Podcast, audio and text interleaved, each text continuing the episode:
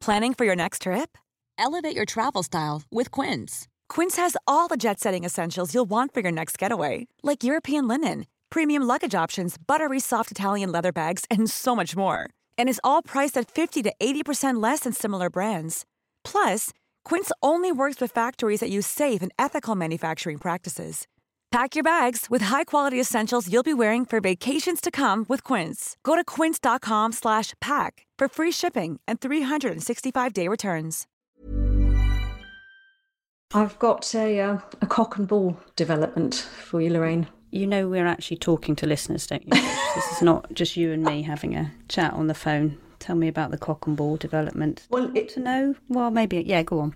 Well, it's my embroidery, isn't it? Oh, your embroidery. Yes. Yeah, not ailments of Neil. No, no, no, no, no. no, So- no, so the. Tottenham Your Hotspur 1980s embroidery. embroidery, cock and ball on a cushion. Anyway, Neil came back the other Saturday after a walk with the dog with um with this. I've got a prop here. Can you see what Oh. it is? Look at that. That's a cock on a ball. Yes, water bottle. It's a Tottenham Hotspur water bottle. And do you know what Neil does? Every Saturday evening, he goes around the common, which is across the road, and picks up all the water bottles that have been left by the small Oh. children doing their sports. I, I mean, I think it's, I like to think it's kind of litter picking, but I think it's more like him actually sort of scavenging water It's bottles and hiding hoarding. them away. It's hoarding. He's hoarding It's- water bottles. Um, but he was very pleased with this because obviously it's it's our cock on a ball once again. It, there is a message from the universe, Yeah. Trish. Yeah, What is the message? I don't How know. Do we It- it- interpret I don't know because I would never watch Tottenham play football anymore. But um, we'll work it out. We'll work Yeah. it out one of these Report days. back. If anybody has uh, lost a Tottenham Hotspur water bottle on Wandsworth Common in recent weeks, just drop us a line on the old uh, email, hello at postcards from midlife, and I'll get it back to you.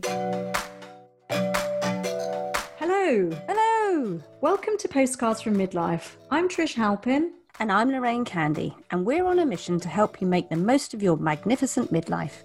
We'll be tackling everything from mind and body wellness to HRT and your sex drive. Trish and I are here to help you have a stylish second act and answer all your midlife questions on fashion, beauty, careers, relationships, family, and as always, the challenges and joys of parenting teens. Before we get into the delights of this week's episode, I wanted to continue the footballing theme. As I've had several moments of ball related joy, not just my free water bottle. Over God, you're a walking double entendre, Trish. Well, can we start with the England women, the European champions, trouncing the USA, who are the world champions? I love that. Friday We night. can, and everyone of watching it, the whole house watching it, and Mabel, my little Mabel, just been just been picked for the football team at her school. Very excited. We've just got some shin pads for her. I mean, it's amazing, isn't it? All these Yeah. girls that would never have had that chance, a whole huge part of society that we were completely excluded from Well, playing in. Now Exactly. we are. Well, exactly. That's why I ended up embroidering because I wasn't playing.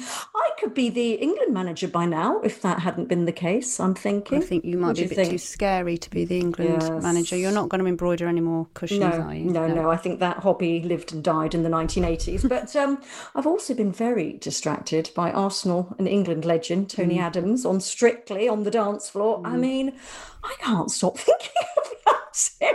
That full Monty samba sort of strip with the lovely Katya shimmying and writhing all around him. I mean, what's wrong with me?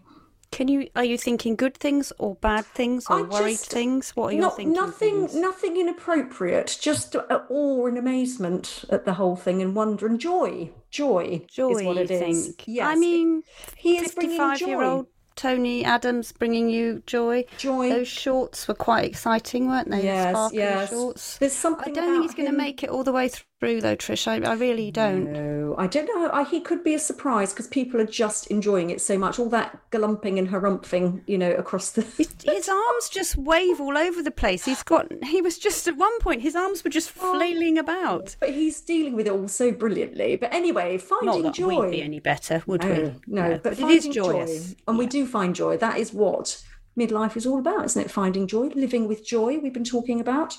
Well, and I shall be talking about it a little bit later as well with my, my little book review. It is our philosophy on postcards. Once you've navigated the messy middle bit, got sorted your perimenopause out, it just opens up all the doors to a whole new world, a kind of transformative place. Mm. Now, listen to Louise from our Facebook group. I was so excited to read this, it's so mm-hmm. lovely. She says, I'm not posting this to brag in any way, shape, or form. Brag away, Louise, it's brilliant what mm. you're about to say. But I thought it might give someone somewhere hope or a lift to read a positive post about HRT and perimenopause and what can be achieved. I've been trying to get my HRT right for about 18 months, and finally, I think I've cracked it after some persistence and a lot of patience. Monday, listen, I completed a trek to Everest Base Camp. Woohoo! My God. I made it to the other side of Regent's Park, Louise. Yeah. So you are my hero, which was extremely hard and amazing all at the same time. But it's something I would never have thought I'd achieve 12 months ago with the symptoms I was suffering. So keep persevering, ladies. Find the right solution for your body and you, and you won't believe what you can achieve. Well, we couldn't have put it better ourselves, could we? I mean, that really is awesome from Louise. So, anyone struggling with their perimenopause or approaching those years and wanting to be fully informed, now is the time to do it. And we are, in fact, in Menopause Awareness Month right now, aren't we? And we there are. is a lot of helpful information out there, lots and lots of it, which is just brilliant. But it's important to find the right information. Yes, I think it is. You've really got to follow the right people. Mm look for the right people on um, Instagram, on social media, and on their websites and on the news. Actually, there's a lot of news about it, so there's a lot of information. One of our guests on the show, hormone specialist Dr. Annice Mukherjee, made the point recently on Instagram that there's actually a worrying lot of disinformation and misinformation out there. So let's make sure we follow the credible sources. So follow some of the guests we've had on the show. Look back through our 110 or so episodes. We've had Annice, Dr. Annice on the show, Dr. Louise Newson we've had on the show, Dr. Paula Briggs we've had on the show, and Dame Lesley Regan, Professor Dame Lesley Regan. You can listen to all of those interviews we did with them. Just Google them them and they will pop up. They yes. should be on your podcast provider. And if you subscribe, they will be automatically in your system. Mm. And Dame Lesley, um, she's the Professor of Obstetrics and Gynecology at Imperial College London. And she's a Women's Health Ambassador for the government led Women's Health Strategy. Um, and is also chair of one of our favourite women's health charities, Wellbeing of Women. And they have made some really, really helpful videos about menopause, which are worth watching. So we definitely re- recommend you to, to have a look at those. There's one about recognising menopause, which is a conversation conversation between Penny Lancaster and Carolyn Harris MP, also a previous guest of the show. Penny Lancaster, Rod Stewart's other half. Mm-hmm. I'm saying he's one of our favourite menopause warriors at the mm-hmm. moment. They've also done one on race and the menopause, something we don't talk about um, enough, with lovely Dr. Nighat Arif. It's actually called Race and the Menopause, this video, and former Olympian Michelle Griffith Robinson and influencer Meera Bogal. And also early menopause, which is really important as well, and that's been done with broadcaster Zoe Hardman and her sister Catherine. You can find those videos on the Wellbeing of Women website, and we will post the links on our socials too. And Dame Lesley, we are very excited to say, will be one of the many fabulous speakers and guests at Postcards from Midlife Live, which is taking place in London next year on the 19th and 20th of May. Have you all got your tickets, lovely listeners? Um, if not, they are on sale now at the website postcards from midlifelive.com. And if you book now, there are all sorts of early bird perks and VIP happenings, such as meeting us. Is that a perk? I don't know. It might be for some people. Seeing us out in the world, um, it's mm. difficult to know whether that's a perk. Uh, it's probably more of a perk for us to meet the women who are walking to Everest and doing all their brilliant yes. things in midlife. Thank you so much for letting us know what's going on. And we really, really appreciate the community that's sprung up around the podcast. And we know you want to meet each other too, because I think in real life meetings could happen. Mm. Um, there's going to be lots of talks interviews, workshops, fashion, beauty workshops, and you know, really helpful things. We're going to look at careers, aren't we? Dating, mm-hmm. Finance, everything. Any questions you've got to ask, we will be able to get them answered at Postcards from Midlife Life. There's also my favourite one, mm-hmm. Trish, the Midlife Playroom. Mm. This is where I am going to unleash. No, I mean unleash hell. Tickets, no. yeah, unleash hell. um, you're going to unleash your creative potential. There's mm. going to be all mm. sorts of um, lessons and making and doing and drawing in the playroom. Everything from writing, crafting, floral design, anything creative. Because often women in midlife find their creative side, don't they? Yes, so maybe I should be uh, brushing up on my embroidery skills. No. stop it. Right. Okay. You'll also get to meet some of your favourite authors, as we know how important books and reading are to women in midlife, which leads me nicely into this week's episode because it's our Series 7 Book Club special. And our guest is none other than Pulitzer Prize winning writer Jennifer Egan, who wrote one of the best books, I think, of the last de- decade, yes. um, A Visit from the Goon Squad. And she'll be here to talk about her latest book, The Candy House. Is that based on your goings on in your house, Lorraine? No. it was President Obama's favourite book. I don't think he would want to read about the domestic shenanigans of a woman going up and downstairs yeah. wondering where her glasses and car keys are. Fair enough. Anyway, before we meet Jennifer, we're going to be unloading our own favourite books, aren't we? On new books, books that have taken us out of our comfort zone, um, things that are sparking our minds right now.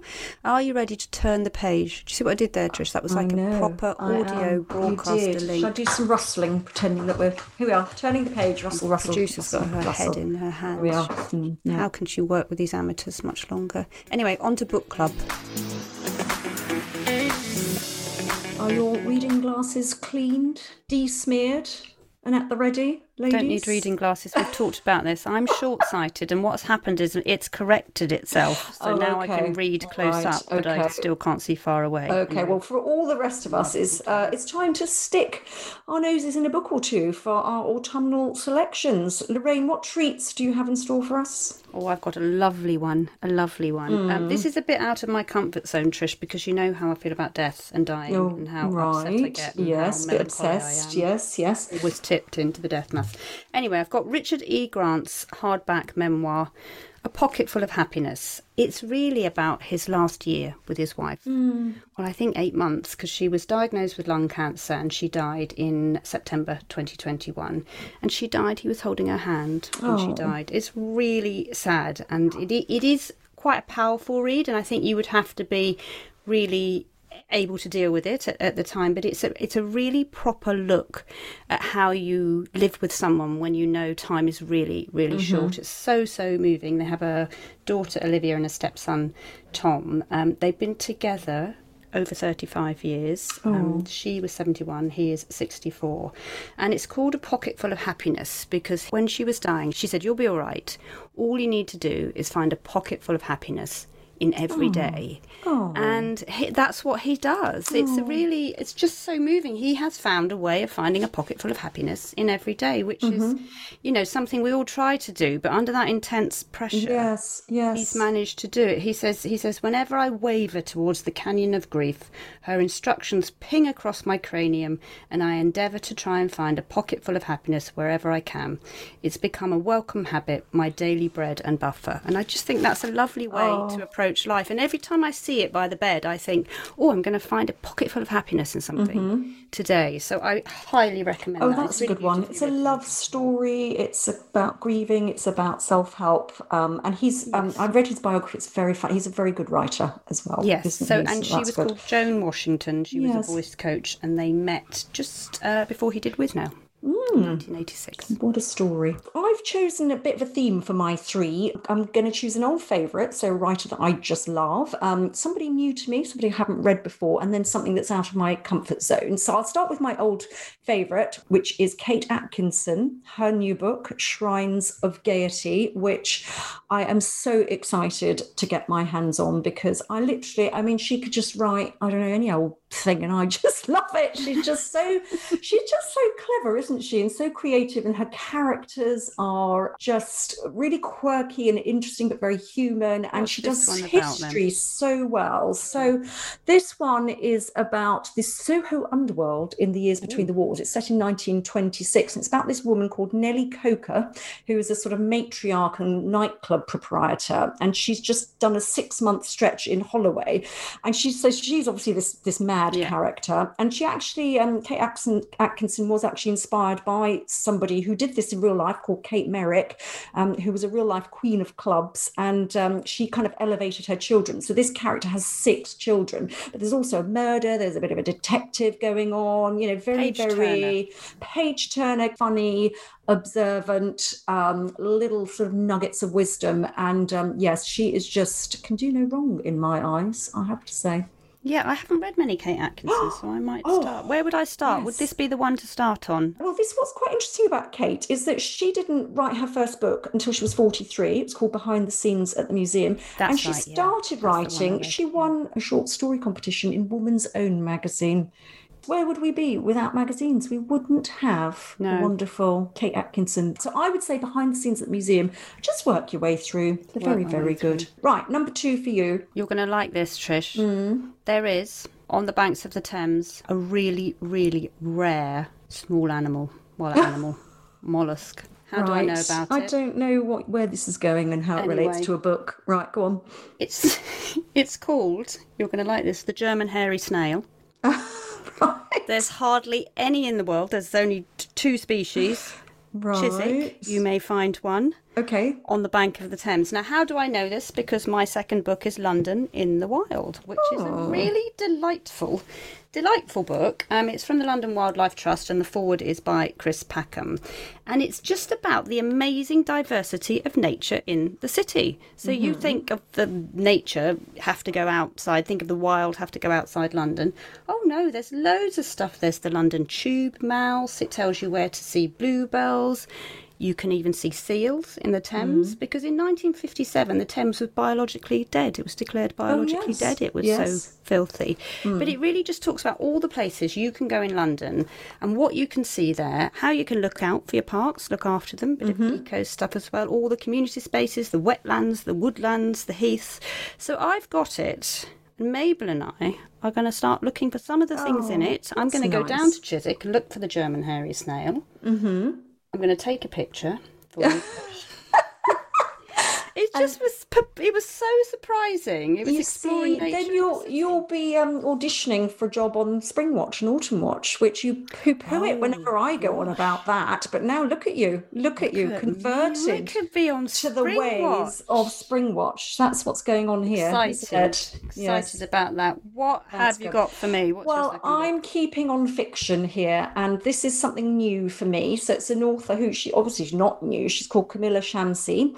Um, she actually won the Women's Prize for Fiction in 2018 with her book Home Fire, and um, she's a Pakistani-born writer. She lives here in London, and uh, she's very, very clever, very, very good at writing. And this particular book, this new book, is about these two friends called Zara and Mariam, who were kind of brought up in Karachi, very, very wealthy from successful families. And then it's about their friendship through the 80s and 90s. And then they come to London and have these high powered careers, and it's the worlds they revolve around. But I think it's just really fascinating because it is about the nature of how friendships last and evolve over time. There's a lot going on. There's sort of stuff coming back to haunt them. But anyway, she's just a writer. I've sort of read a few bits about her and I thought, right, I, I just need to explore and go and find somebody new and just not keep doing all my old favourites all the time. I like the fact you're branching out, Trish. That's good. It's good, isn't it? I've got new. something here that branches so far out, Trish. Are we on trees now? Branches? Tri- no. Okay. no, this is a this. I haven't done uh, fiction for us this time. No. I've only done actual real life Oh, books. This is called, and you will like it. The Devil You Know Encounters in Forensic Psychiatry. It's Mm-hmm. by Dr. Gwen Adshead and Eileen Horne. And she is a therapist Mm. to some of Britain's leading criminals, serial killers, arsonists, stalkers. Okay. Um, people- yes. Okay. Yeah, it's extraordinary. So it's not a book I would normally pick up because I'm not normally drawn to that kind of thing. But it's it's just I would say it's in the top five most extraordinary books I've ever read. It completely moved me. It's about well, she calls it radical empathy. It's about finding out why we do what we do and just the kind of how cruel we can be, but why we would be that cruel, and what neurology would lead to that, and what um, emotional trauma, tragedy, and, and also it's about how the system cares for people who are broken, who've come from a really broken place, and they don't, they don't really care. It just, it was so, so extraordinary. So she takes each criminal who is in prison. She worked in Broadmoor um, for a while. It's getting And she- darker and darker and Yeah, darker. and she has sessions with them where she talks through, doesn't really talk about the crime specifically, and she talks through where they come from, how they've got to the place they are, and and how their brain works. And it, you learn how people mm. do what they do and why they do what they do. And you learn well you also learn that really apart from war hardly anyone is ever killed or hurt by a stranger. Mm-hmm. it's always someone you know. Someone so you're always yeah. in that cycle of people around you. So it's the kind of interconnectedness of us all and the closeness of it all to us. It's really well written, it's very scientific, and you know, being a therapist for the most hated people is mm. an extraordinary concept. So it also talks about how she deals with it herself physically. Right. Looks at something in. And is psychology. she kind of? She's a midlife woman. Is she? She, she is. Yeah. yeah. and she's very interesting on her work before she had children, her work after she mm-hmm. had children. She uh, interviews a stalker actually, which I found absolutely fascinating. Who was a very similar woman to her, midlife woman going mm. through the thing all midlife women go through. She talks about her own blind spots when you deal with people, which really made me think about my own blind spots when mm. I deal with hmm. people psychologically. And she talked about this thing called transference, which is really common in psychology and, and therapy, where you, the energy between two people who are discussing something incredibly personal and, and, and a really strong feeling can sometimes switch. So if her yeah. patient is feeling sleepy, she will begin to feel sleepy. Okay. It's a concept I'd really never yeah. thought about or, yeah. or, knew existed. And actually, I've talked to friends of mine who are therapists, and they're saying, yeah, yeah, we're, they're they're taught it. They're taught how to deal yes, with it. Yeah, because it can oh, derail you. I'm not it's sure just... this is one for me. I'm feeling it's a bit might I be a think... bit. I'm, I'm, probably interested in her no. story, but I'm just not sure. I would. It's not dark because gonna... it is her story. It's right. not really okay. stories. It's, it's her weaving yes. through. I, I learned. It's unmissable. I learned so much from it about human nature, who we right. are, who we think we are, and and it isn't gory and it isn't dark and it isn't upsetting because, as you know, I'm not really drawn to that kind of thing. It's just about. you have been in this month's book club. Well, I have a little bit, yeah. It's just about how to be yes. more human and how okay. to have empathy for other humans. Oh, right. I think you'd like it. Okay, okay. Well, I've got one I know you're not going to like because it's called Feline. Is it Feline? Yes, it's called She and Her Cat, and it's by. Mm. Um, uh, um, apologies, I'm going to pronounce this wrong. Makoto Shinkai and Naruki Nagakawa. She and Her Cat. Yes, it. it's about cats. The reason it's out of my comfort zone, obviously not the cat thing. Shinkai is a anime filmmaker yeah. and manga comics, so I would never I look at something you know this like this. But uh, I just was quite intrigued by the the idea of um, him writing these little short stories about uh, women and their cats and it's all set on the outskirts of Tokyo in this kind of neighborhood. And it's about how the kind of cats weave their way through the lives and homes of, of their owners. And each owner is going through a bit of a difficult time. And it's how the cat helps. And I'm going to read you one review which calls it touching and hugely heartwarming, goes to show how cats will save us all. What do you have kill to say us all? That? I think it's a save us it's a all. typo. How they will kill us all. the cats will save us all, which um, silly, is probably a nice upbeat way to end okay. this week's episode or this series episode of Book Club. And now we've got a real life, most amazing author coming very shortly, Jennifer Egan.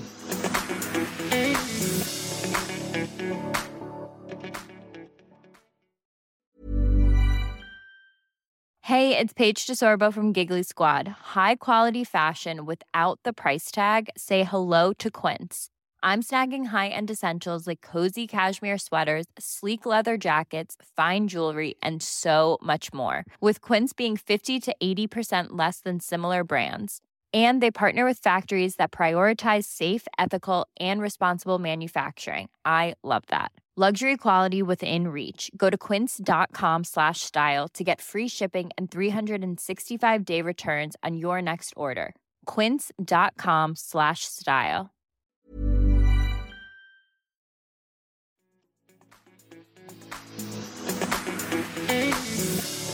In celebration of our autumn book club on Postcards from Midlife Today, we're going to be interviewing an author who has been described as the great American novelist.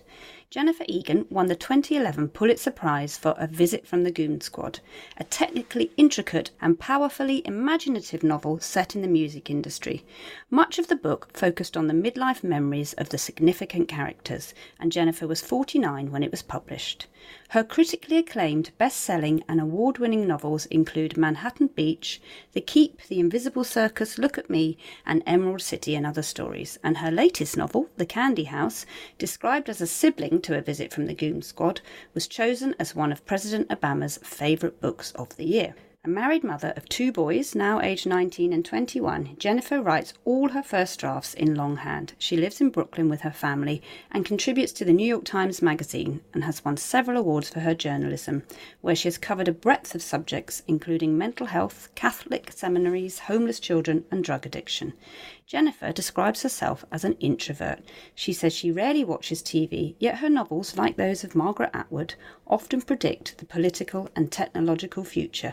She has an uncanny knack of knowing what's going to happen next, while simultaneously being able to capture the addictive nostalgia of the past. Welcome to Postcards from Midlife, Jennifer. Thank you. Thanks for having me. Well, we're very honoured to have you on the podcast. It's our book club day. We're huge fans of your work. But I think if we could start by talking about The Candy House and the plot of The Candy House, and then you will hopefully read a little bit for us. Um, can sure. you tell our listeners what the novel is about? Because it's a sort of part sci fi, it's a little bit family saga. There's love story, there's all sorts in it. If you could just praise it, that would be great this is a kaleidoscopic book that has an ensemble quality. So every chapter is about a different person and yet there is a larger story arc that kind of holds it together so i guess you could say in a way that it's a little more like a, a tv series than the, your kind of conventional novel the major through line of all of these stories is an invention a piece of technology that exists in the world as i've imagined it which is called own your unconscious and it allows people to externalize the whole of their consciousnesses all of their memories beginning at birth and if they choose to to share all or part of that consciousness to a collective which they have to do if they want access to that collective themselves if they want to view other people's memories and impressions. In many cases people are using this device in the book to revisit experiences their parents had let's say or to solve mysteries. But in some chapters we don't encounter the technology at all but the kind of deep embedment that we have in people's minds in those chapters, the kind of stream of consciousness access to people's inner lives begins to feel during the book as if we are using the machine to gain that access. So the machine is sort of present as a as an occasion for the book even when it's not being used at all. And in fact there are chapters that take place before it was invented. It's absolutely fascinating. It is. I mean, I don't know how your mind held all that detail as well to link all of the chapters, to bring all the all the kind of specifics back and the threads through them. I mean, it's a mighty piece of work. Could you read a bit for us, please? Sure. I'm going to just read a little bit of this machine being used. And in this case, it's being used by a man who had a terrible trauma as a student, which was that he went swimming with a friend while an undergraduate at NYU. And for reasons that no one except he fully knows, they had sort of a fight. They they went into the East River. Drew, our narrator, was not looking at this guy, and the guy got swept away by a current and drowned. The inventor of the machine, Own Your Unconscious, is another person who was present that morning, although left before the drowning. And his name is Bix. So, in the little section I'm going to show you, Bix, the inventor of Own Your Unconscious, allows Drew, the, the second swimmer, to revisit that morning through Bix's memories, which he has externalized. Not long after Bix got back in touch, Sasha and I went to New York to visit him and Lizzie. The four of us watched Bix's memory of April 6, 1993, on separate headsets. Bix started rolling as we arrived at the East River at sunrise. Gentlemen, good morning, came Bix's voice, and there were Rob and me through Bix's eyes, two shaggy haired 19 year olds. Kids was my first thought. As a parent, I saw Rob with aching clarity through the screen of his reddish stubble, his exhaustion and worry, an edgy eagerness to please that his irony couldn't conceal. At one point, he lifted up his arms in a stretch, and I caught the old football bulk, the ridges of pink scar tissue inside his wrists. And then there was the part I'd failed, or maybe refused, to see at the time a tenderness when Rob looked at me, a trusting admiration that was obviously love. I wished fleetingly that Bix hadn't silenced the thought and feeling portion of his consciousness. I wanted to know if he'd seen it. Would Bix have recognized the fumbling proposition Rob made to me some 20 minutes later as inevitable? But the real torture was watching my 19 year old self, cocky and full of hope, unaware that within the hour I would begin the after portion of my life in which I would try endlessly and futilely to atone. Gentlemen, good morning. We watched the memory again and again. I was clutching Sasha's hand and I felt her weeping, but repetition dulled her response. And at some point, she and Lizzie removed their headsets and took a bottle of wine up to the roof deck. I had to keep watching. There was something I needed to pinpoint in the lull, that last pause before Rob and I waved goodbye and began walking south along the river in the blinding metallic early morning sunlight and then we were out of sight. Bix had turned and was walking toward the 6th Street overpass, heading to his apartment on East 7th Street. Wait, stop. I couldn't keep myself from exhorting him. Turn around, call us back. Stop it, stop it, stop it. I realized I was shouting only when Bix switched off my headset and lifted it gently away. Thank you. That is such a thought provoking book. And I think the ability of your imagination to, to come up with Own Your Unconscious. I mean, are you very into technology? Are you, it's almost like you're predicting the future in a way. You, it, where does that come from?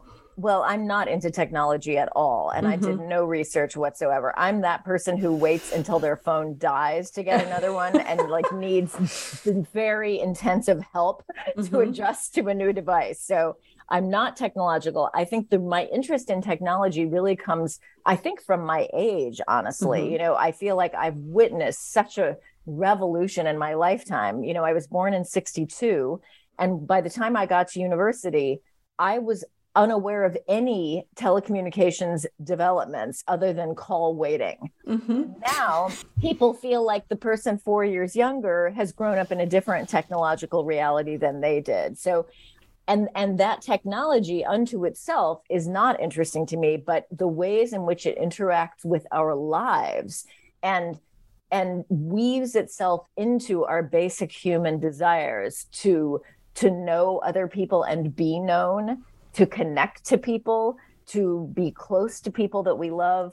Technology is part of all of that. And so it becomes fascinating because of the ways in which it is part of human life I guess also, and what struck me about this book and, and Goon Squad as well is you have this amazing ability to to describe your characters looking back on things and feeling different things through new eyes. And actually, physically in this book, you can look back on things through someone else's eyes, which is it, it resonates with me because I think that's what happens in midlife. you start to have these awakenings about things that have happened, and you suddenly see them from a totally different way than you saw them at the time.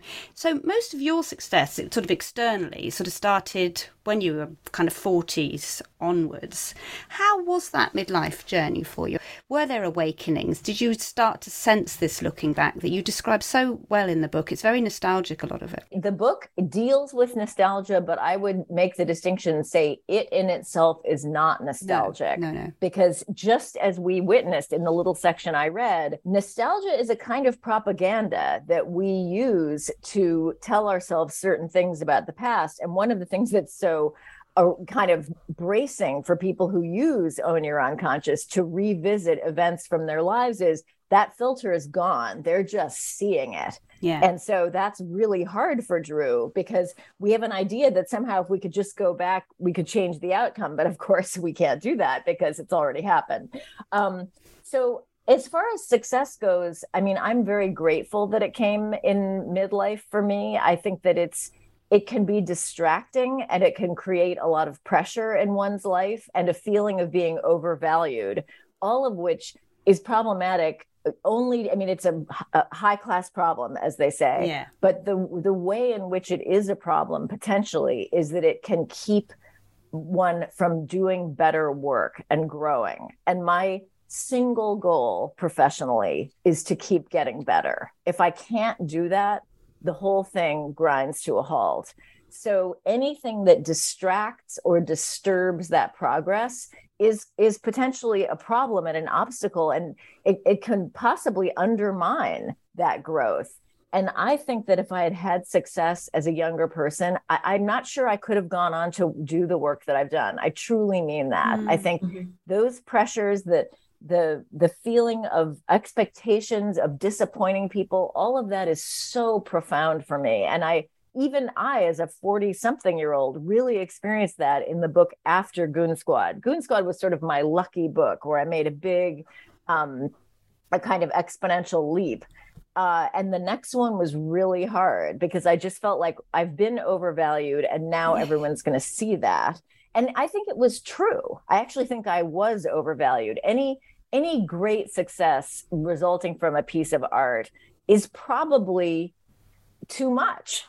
you know, there's so much luck in why you even win prizes. It's pleasing the right group of people at the right time. I know that because I've judged prizes. Mm-hmm. You know, it's people who make these decisions, it's not God, although it kind of feels that way later from the outside. So, um, so anyway, I I'm grateful that I had enough perspective to first of all just kind of blunder my way through the next book and then to you know to see that that there's a lot of randomness and chance to all this to appreciate the luck but not be crushed by it. Mm-hmm. yeah.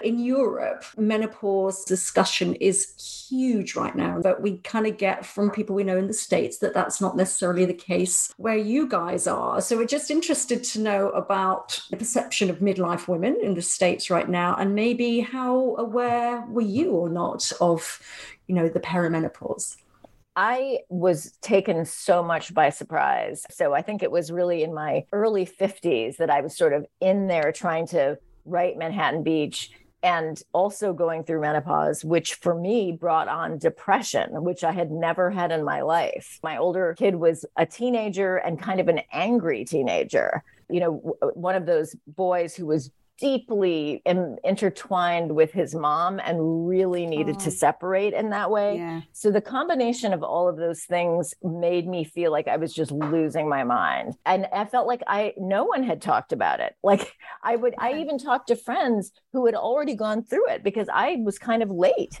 in approaching menopause. And people said, oh, yeah, it was absolutely horrible. But no one had said it at the time. So it was really, uh, it is a strangely undiscussed topic. And why is may- that, do you think? You do a lot of research, you see a lot of patterns. How can a whole generation of women not told the generation behind them what was going to happen? You know, my mother ended up having a hysterectomy as a as a woman in her early 40s. So her right. i think her progress was sort of different because yeah. of that so she hadn't really talked to me about it i don't really know i think it has to have to do with some element of shame some sense that as women who are heading out of our reproductive years we need to kind of hide and that has got to be a really old feeling left over from a time when our main job was to reproduce and be beautiful in all the ways that yeah. supposedly you can only be while still in your reproductive years. So I think that it's just one of these things that people tend to undergo solitarily. Um, I was talking about it far and wide, and every time I did, people would say, "Oh yeah, oh my god, it was absolutely terrible." Which which antidepressant are you going on? I mean, it was so weird. It felt like everyone was an expert, but I had to ask to kind of find out about that. So it was it was a nightmare.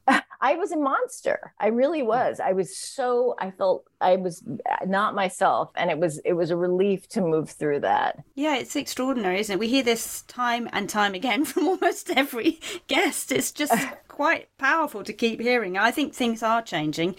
But if we go back to when you were a teenager, because you weren't going to originally be a writer and you took a gap year and I think you'd worked as a model briefly to help pay for that, and you worked in a coffee shop. And um, the trip you went on was quite eventful, wasn't it? Because you had panic attacks, and then you ended up coming back to America, and, and through that, you you learnt that probably writing was where it was for you. Yeah, that gap year was really important. And the thing that made it, I think, so important was the degree of solitude that I experienced, which is unimaginable now. You know, we don't really have solitude like that in our world mm. anymore. But I went from San Francisco to London. Actually, that was my first stop on Freddie Laker Airways. Oh, Some people may remember that. yes. and with my backpack, and I got a Eurail pass, and I had Let's Go Europe, which was like the American student's Bible to European travel. But actually, it wasn't common for a young American who hadn't even been to university yet to do this. And it's a little bit hard for me to totally remember what moved me to do it exactly. I, it's interesting. I, I felt this absolute lust to know the world more. You know, I had been to Mexico. That's like a cheap vacation from California, but that was the only place I really had been. I just plunged into this world of like young travelers in youth hostels and I had amazing experiences. And in fact, one of the things that I think made me think about Own Your Unconscious as an idea was that I often think about people I had really amazing times with from that trip and I don't know their full names. I can't mm-hmm. find them. There's no way to track them down. I don't have enough information to even try to find them on social media. And so I've found myself thinking, I wish I I wish someone could just see my memory of them and and use facial recognition to find them so it really the whole concept of the machine in a way came about through a wish a wish to know what has become of people that I had meaningful times with as a really young person. Those experiences were great, but sometimes when I was on my own, this other thing would happen, which was abs- I called it the terror, capital T. I had never heard of a panic attack. I'm not sure that the term had been coined. This was 1981 and I thought that they were drug flashbacks. so that tells you something. I'm now something revealing about your teenage yeah, years. Yeah. Exactly. San Francisco in the late 70s was was you know a pretty druggy place, and there was a book called Go Ask Alice, which was a yeah. huge seller in America. It was about a young woman who gets hooked on drugs and loses her mind and ends up you know, I think in an insane asylum. And it turned out to be completely apocryphal. It was like written by, I think, a you know a woman who wanted kids not to take drugs. um, but anyway, it really worked, and I thought, oh my God, I'm Alice. I'm losing my mind. I'm going to end up in institutions, and I actually believed that even through my first year of university, I still thought, okay, I'm doing my best to keep this going, but I think ultimately I'm not going to be able to sustain it and I'll be remembering this from an institution. I actually thought that that's how mm. virulent those panic attacks were. I thought I'm my brain is broken and it can't be fixed. And this was all, you know, no one ever got medication of any sort for any of that and I never did at all. So those times were really hard, but what I discovered whether I was having good times or bad was that writing somehow completed the circle of the experience. It was just an essential element and it made all of life more vivid and real for me, more complete. And so I returned from this somewhat you know catastrophic trip um, feeling like i definitely know i need to write and i probably can't live a mainstream life and I really believed that. But luckily, the writing part really stuck. So writing does help with with kind of managing mental health. Obviously, as you talked about just now, your panic attacks when you were older, going through hormonal changes. But you've also had some family issues, haven't you? Has writing helped you get through the death of your brother Graham, who suffered from schizophrenia, and also your father as an alcoholic? And was the writing the thing that helped with that? I don't know if the writing really helped that much with that. I mean, it's a terrible irony that, you know, I thought I would spend my life in institutions. Mm-hmm. And in fact, my brother, who at that point appeared to be fine because schizophrenia's onset is, you know, early 20s, uh, he was six and a half years younger than I. So he was still a kid, really, when I was going through all that. He ended up actually having the life that I was mm-hmm. terrified to have it's sort of unbelievable to me actually how unfair that was because he was such a golden boy an incredible athlete so charming and charismatic, but he struggled unbelievably and finally ended his life in 2016. You know, he was the one who struggled. It, the the pain was his and ours only to the degree that we were unable to help him and really loved him. I find myself writing about him now, and that is very helpful to just try to remember all, gather together uh, again thinking a little bit about the machine trying to sort of gather together and take ownership of every memory i have of him from our whole lives. So it's a lot of material that is helpful. First of all, it just storytelling gives our lives meaning. Literally. that's what storytelling is. You know, that's why we need interpreters to handle data because data is just raw information and interpretation is what turns it into a narrative that can be helpful. So we are storytellers, we humans, and telling the story of his life is helpful because it just makes it feel like it has a structure. It's not that it justifies it. I in no way do i think like anything happens for a reason. Are you kidding me? No, no. i find those narratives very self-serving. What happened to him had no reason. It was only bad. And yet telling the story of it is helpful to me. It doesn't help him, unfortunately. And so, yes, that is a really helpful thing to do. But in the moment, it was not helpful. He was a very helpful person to talk to about writing and storytelling. There are limits to what writing can do in the moment in yeah. confronting real injustice and tragedy. So, you've been married for a long time to David, who's a theatre director. Tell us about him. How did you meet and how long have you been together and what makes you happy? Happily married. I'm saying that. I don't know. I don't know the details. I'm assuming that. You look very happy. I am happy. We are happy. So we met in England, actually. We both had scholarships to study at Cambridge. I saw a play that he had directed actually before I even knew him. He did a production of The Maids, which was fantastic. We had actually friends in common from the States, and that was sort of how we even knew of each other's existence. What I sometimes think is that we could easily have gone through with a series of other people the many phases that we went through with each other but somehow even as we did go through all those phases of you know moving back to the states he started out in massachusetts i was in new york and then sort of being like young people together in the east village the 7th street apartment that i write about a lot in the candy house was actually our apartment uh-huh. uh, we we lived at 97 and a half east 7th street and it was just a really fun time to be in that neighborhood and you know I think what one thing that is great about what he does is that it's so collaborative. It's so people saturated and it's a great counterpoint to the solitude of what I do. We used to have cast parties in this apartment which was so small that you couldn't even walk across the room. It was just people from wall to wall. So that we've just, you know, kind of gone through these different phases and then you know ultimately having kids pretty late and then moving to brooklyn. And it's it's just remained really fun and funny it feels like the this adventure of being alive is more fun if we're together. And that's what i think has held us together. And you have two sons together who are sort of late teens early 20s do, do they read your work? Do they engage They've never com- read it. Oh, okay. No i don't blame them. I, i'm not in a big hurry for them to read it. I can't say why. It's interesting. One thing that the, the candy house is really concerned with actually is the sort of structural barrier between parents and children, the way in which we can't know our parents there's no way to know them as their peers know them. There's a kind of mythological quality that parents acquire when we're kids that they'll never shake. And I, I, you know, growing up in San Francisco in the 70s, I saw a lot of parents who wanted to get rid of that barrier.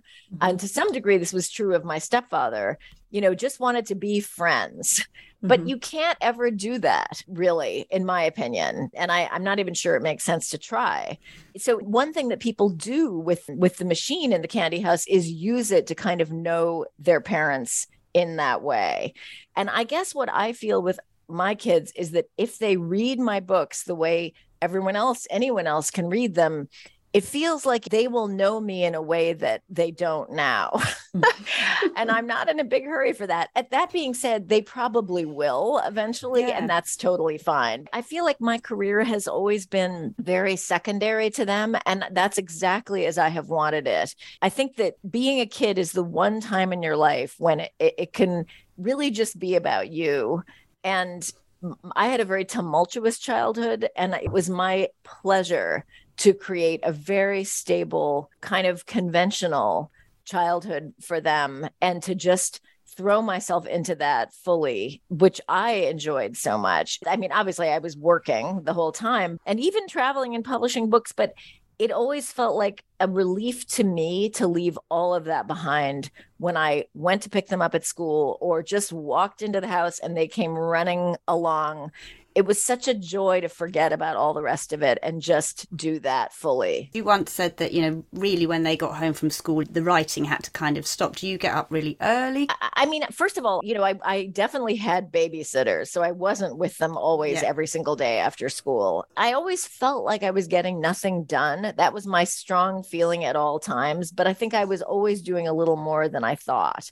I did not get up earlier than I got up early and made breakfast and stuff. I was not ever working before they went to school. I, it's a wonderful idea. And I'm sure some really disciplined people do that, but I never managed it. And in fact, now that they're both in college, having the mornings back to myself eh, are, is actually really great because that's mm. always how I did work. And then I I often would find that by the time I had taken people to school, made breakfast, taken people to school, gotten everyone organized, it felt like I had strayed a really long way from that internal dream world, especially because I don't write about myself or my life. So there's a big division between my imaginary world and my real world. But that's one reason that one was mm-hmm. always such a great antidote to the other. I remember there was a time when I had sent my novel, The Keep, to the editor that I had been working with. It was just the, the early part of it. She really didn't respond to it and basically said, I think you should like stop working on this. and I was so crushed. And I thought I, it's over. Like I, I'm so into this project, but obviously it's terrible. I felt almost like I could. I was almost paralyzed with unhappiness. And then the kids came scrambling in. They were still little then, and I ran downstairs and was like making them a snack. And I realized about 30 minutes later that I had completely forgotten about this disappointment. And it turned out that it was time for me to stop working with that editor. I found a different editor, the book came out, it all worked out, but just the joy of having having this domestic life to just luxuriate in was such a joy. They're away at college now, are they, Jennifer? So they are, yeah. Empty nest. How are you adapting to that? Well, they, the youngest one went to college at the beginning of last fall, so it's been a year. It was really hard at first. I kept feeling like I didn't know what a successful day was. Mm-hmm. That was the hard. I kept thinking, well, what am I supposed to be doing? Because even though I was doing lots of things, the bottom line of what I was doing was always like, eh, eh, you know, taking care of them on some mm-hmm. level. Not that they wanted a lot of my, you know, yeah. uh, hovering when they were teenagers, but, you know, making sure everything was running smoothly for them. So without them there, I felt a, a real void of structure but I will say I got over that, you know, not it didn't take that long. um i mean and and you know first of all they're not gone mm-hmm. they're very present um and they were both home this past summer and second of all you know i do find myself thinking about my brother because that was a person who couldn't move successfully into that adult stage mm-hmm. couldn't fully achieve independence and that is so hard. And so I feel such joy in seeing the ways in which they're able to do that, that they are becoming more responsible, that they they can organize their lives and accomplish things and I see them like hitting these milestones that he couldn't hit. It's just wonderful. It's a struggle to to adapt to that empty nest, but I feel like my job is to embrace it, continue to support them, focus on getting more work done, like make my own life worthwhile. If mm-hmm. I if I'm sitting here feeling a lack of their presence, that's really on me. And I and and so I feel like that's that's an occasion for me to look hard at what I'm trying to do and figure out how to use that time productively for myself and the world around me. Now, you're one of the few women to win a Pulitzer. Very impressive. And you do a lot of journalism as well. So you've you've been in a newsroom, you know how that all works. I'm guessing you must have encountered some issues of sexism or misogyny over the years. What have you experienced and what do you think is changing? Is it changing? I think things are changing here a lot. As a journalist, I think of myself as really a fiction writer first and a journalist second. And in a way, I sort of really haven't been in a newsroom exactly because the art, kinds of articles that I've done are long research pieces. Yeah. And my mentor, the person who sort of gave me that career, is a man. So I feel like actually I was lifted up by him and given a lot of freedom w- with very few qualifications at the beginning. In the realm of fiction, things have changed so radically here. It's almost unbelievable. I mean, when I started, it was not at all unusual for every finalist uh, for a prize to be a white man. Everyone. Yeah, now, there mm-hmm. would be an absolute outcry over that.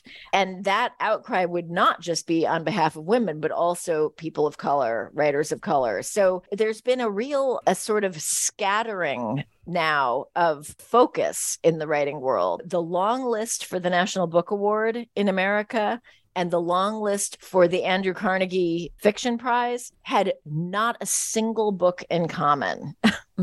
wow. And that is sort of amazing. Like that that really was not how it was before. I mean, witness the fact that I won the National Book Critics Circle Award and the Pulitzer and the Los Angeles Times Book Prize in one year. That would never happen now. So I think things have changed a lot in the sense that people look carefully at those lists and make sure that they're not just rewarding white men. At the beginning, it felt to me like I, I could never win anything. I definitely remember encountering reviews early on, especially of my novel Look at Me, which was extremely ambitious, that had a little bit of a sort of, well, that was a nice try quality to them. But I think where I experienced sexism most, to be honest, was the internalized sexism in me mm-hmm. that said, you don't have a right to tell this ambitious story. You are not qualified to do it.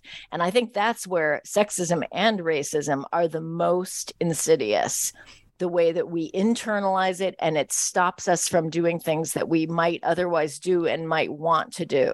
Honestly, I've clearly done very well. I've managed to thread the needle. I'm sure being white is a big part of that because at the time when I was winning these awards, there was a focus on rewarding women, but not yet so much people of color. I have nothing to complain about, mm-hmm. but I certainly have enjoyed watching the field widen and diversify because I just think it's going to result in better writing, which is my fixation. You know, we are up against an attention economy in which the smartest people in the world are devoting their careers to keeping us from putting our phones down and they're very good at it. All everything on our phones is addictive. It's so hard to stop. And you know this is we're trying to write books and and create a real uh, gravitational pull away from all that. So we need the best and the brightest doing this work and the more diversification there mm-hmm. is, the better shot we have of keeping fiction alive as a cultural force. Yeah. And so what's what's next for you, Jennifer, work-wise? We know that you turned 60 recently. Congratulations. How did that feel and what are you focusing on now? It felt great. I mean, I feel lucky enough to be healthy as far as I know. I have loved many who didn't make it to 60. and I feel grateful. You know, I keep saying I want to live to 120, um, like the Italian lady who had never been to the doctor. but I don't know. I don't want to be a wreck, but I, I want to be productive for as long as possible. And I'm, uh, because I had my kids late, I really feel a responsibility to stay alive and perky um, so that I can be a presence in my grandkids' lives and all of that. I'm working on a lot of things. I'm back to journalism. I'm writing about homelessness in New York, which is a massive problem and a very grueling topic. So that's been definitely taking some of my time. I'm sort of working on two books right now, but one of them will definitely have to, you know, capture all of my focus soon. I love genre. So one is in the detective genre, which is mm-hmm. one that I've always adored. And I dabbled with it in Look at Me, which is kind of a has a detective and has kind of a noir feeling. And my novel Manhattan Beach also is sort of a noir story. Um, but this time I'm really going for it. Um, the second one involves 19th century New York. So two projects that I'm I'm you know very excited about visiting imaginatively have no idea if they'll work out because I never do but at least I'm engrossed. We can't let you go without a book recommendation. Is there a book that's meant fiction or otherwise a lot to you in your life that you'd like our listeners to read? If I have to pick one which is just impossible, yeah. the one that always pops into my head is The House of Mirth by Edith Wharton.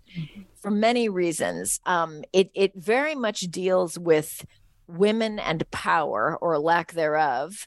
Uh, it was published in 1901, so it has that real turn of the century quality. It's she's sort of writing about the Gilded Age at the end of the 19th century, but but things are beginning to change. Women are, for example, getting divorced. There are divorcees in the book. It's such a an indictment of a world in which women are given so few choices. It's a tragedy in the real classical sense. It's it is it follows the rules of greek tragedy but it's also very satirical. It's so funny and it succeeds beautifully on the level of the sentence the paragraph the chapter and the whole which packs an oh such a wallop that it makes me cry every time I read it and I don't really cry easily when I'm reading. I just cannot recommend it highly enough and it's just fun. It's fantastic. Oh, thank you so much Jennifer Egan for coming onto our podcast and all that lovely knowledge and just learning about you and how you think. I think our listeners will absolutely love it. Thank Well, it's been a total joy. Thank you for having me. Bum, bum, bum. Here we are. Nostalgia Noodle. Oh. Needs a jingle, really. It's got a somebody's yes. got to stop shall me doing Shall I write a song? Shall I write a little song? How can we go from Jennifer Egan? I know. We're going back to balls again after Jennifer Egan starting with football and all that madness. Um, I don't know why. Um, it's not really balls. It's round things. Space hoppers. Do you remember those? Should... I do, with the little horns that you would hold. Little horns, and do you know what's only occurred to me 55 years on or so is what that little face was? You know the little face on the front of the orange space hopper? Do you do you know what animal? Uh, honestly, what goes on in your mind? I know, I know. An absolute mystery. I think we should get a forensic psychiatrist to go in there and try and find out what's oh, happening. Dear. What is the little face? Well, you don't know me. either, do you? It's a kangaroo. I never knew that. Did how you know, know that? that? No, I didn't. Read it somewhere. You know how these things pop up somewhere, somehow. Yeah. I don't know. Anyway, found that out this week. Kangaroo. Did you did you have a space hopper? Do you know what? We didn't. I think we were probably the only house in the whole world not to have one. Did you have one? No, but I oh. had them for the children because oh, yeah. we were deprived, so our children we were deprived, so we had to absolutely mm. give them everything. Obviously, mm. not spoil them rotten. And we had a couple actually because I had too many children, obviously, and they used to make this terrible bonking noise on the wooden floor above the kitchen. And sometimes oh. when I'd be doing something, I'd, I'd get so angry. And you know, you do that thing where you shout upstairs, "Stop it!" and you've you've done it about twenty yes. times. We had an expensive space hopper, and we had a very cheap one that was from Tiger or something like yes. that. it was quite thin.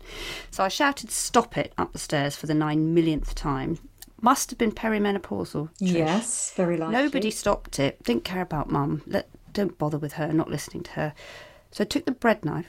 Oh, this is sounding dangerous. And I said, Get off that thing. I've told you three times. And they didn't. They carried on bouncing. So I Hmm. just took it and stabbed it with a bread knife and it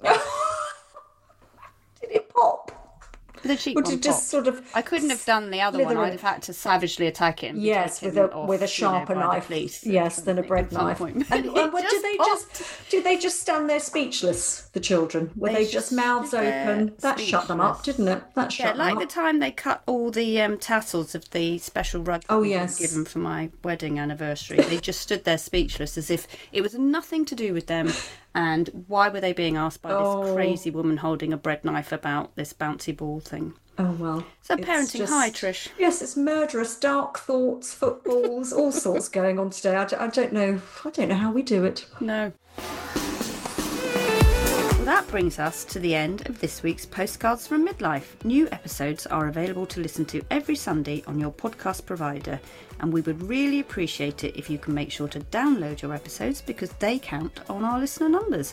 And please do rate and review us too, that would be marvellous. It would. And another please, please tell your friends about us because we want as many women as possible to join in the midlife conversation, which is what our private Facebook group is all about. So if you're not a member yet, do come on over and join in the chat. You can use it to post any feedback on the topics we discuss, as well as suggestions for other things you'd like to hear talked about, or celebrities and experts you would like us to interview.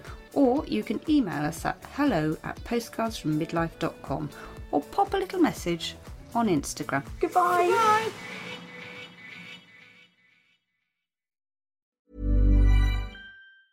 Planning for your next trip? Elevate your travel style with Quince. Quince has all the jet setting essentials you'll want for your next getaway, like European linen, premium luggage options, buttery soft Italian leather bags, and so much more. And is all priced at 50 to 80% less than similar brands. Plus, Quince only works with factories that use safe and ethical manufacturing practices. Pack your bags with high-quality essentials you'll be wearing for vacations to come with Quince. Go to quince.com slash pack for free shipping and 365-day returns.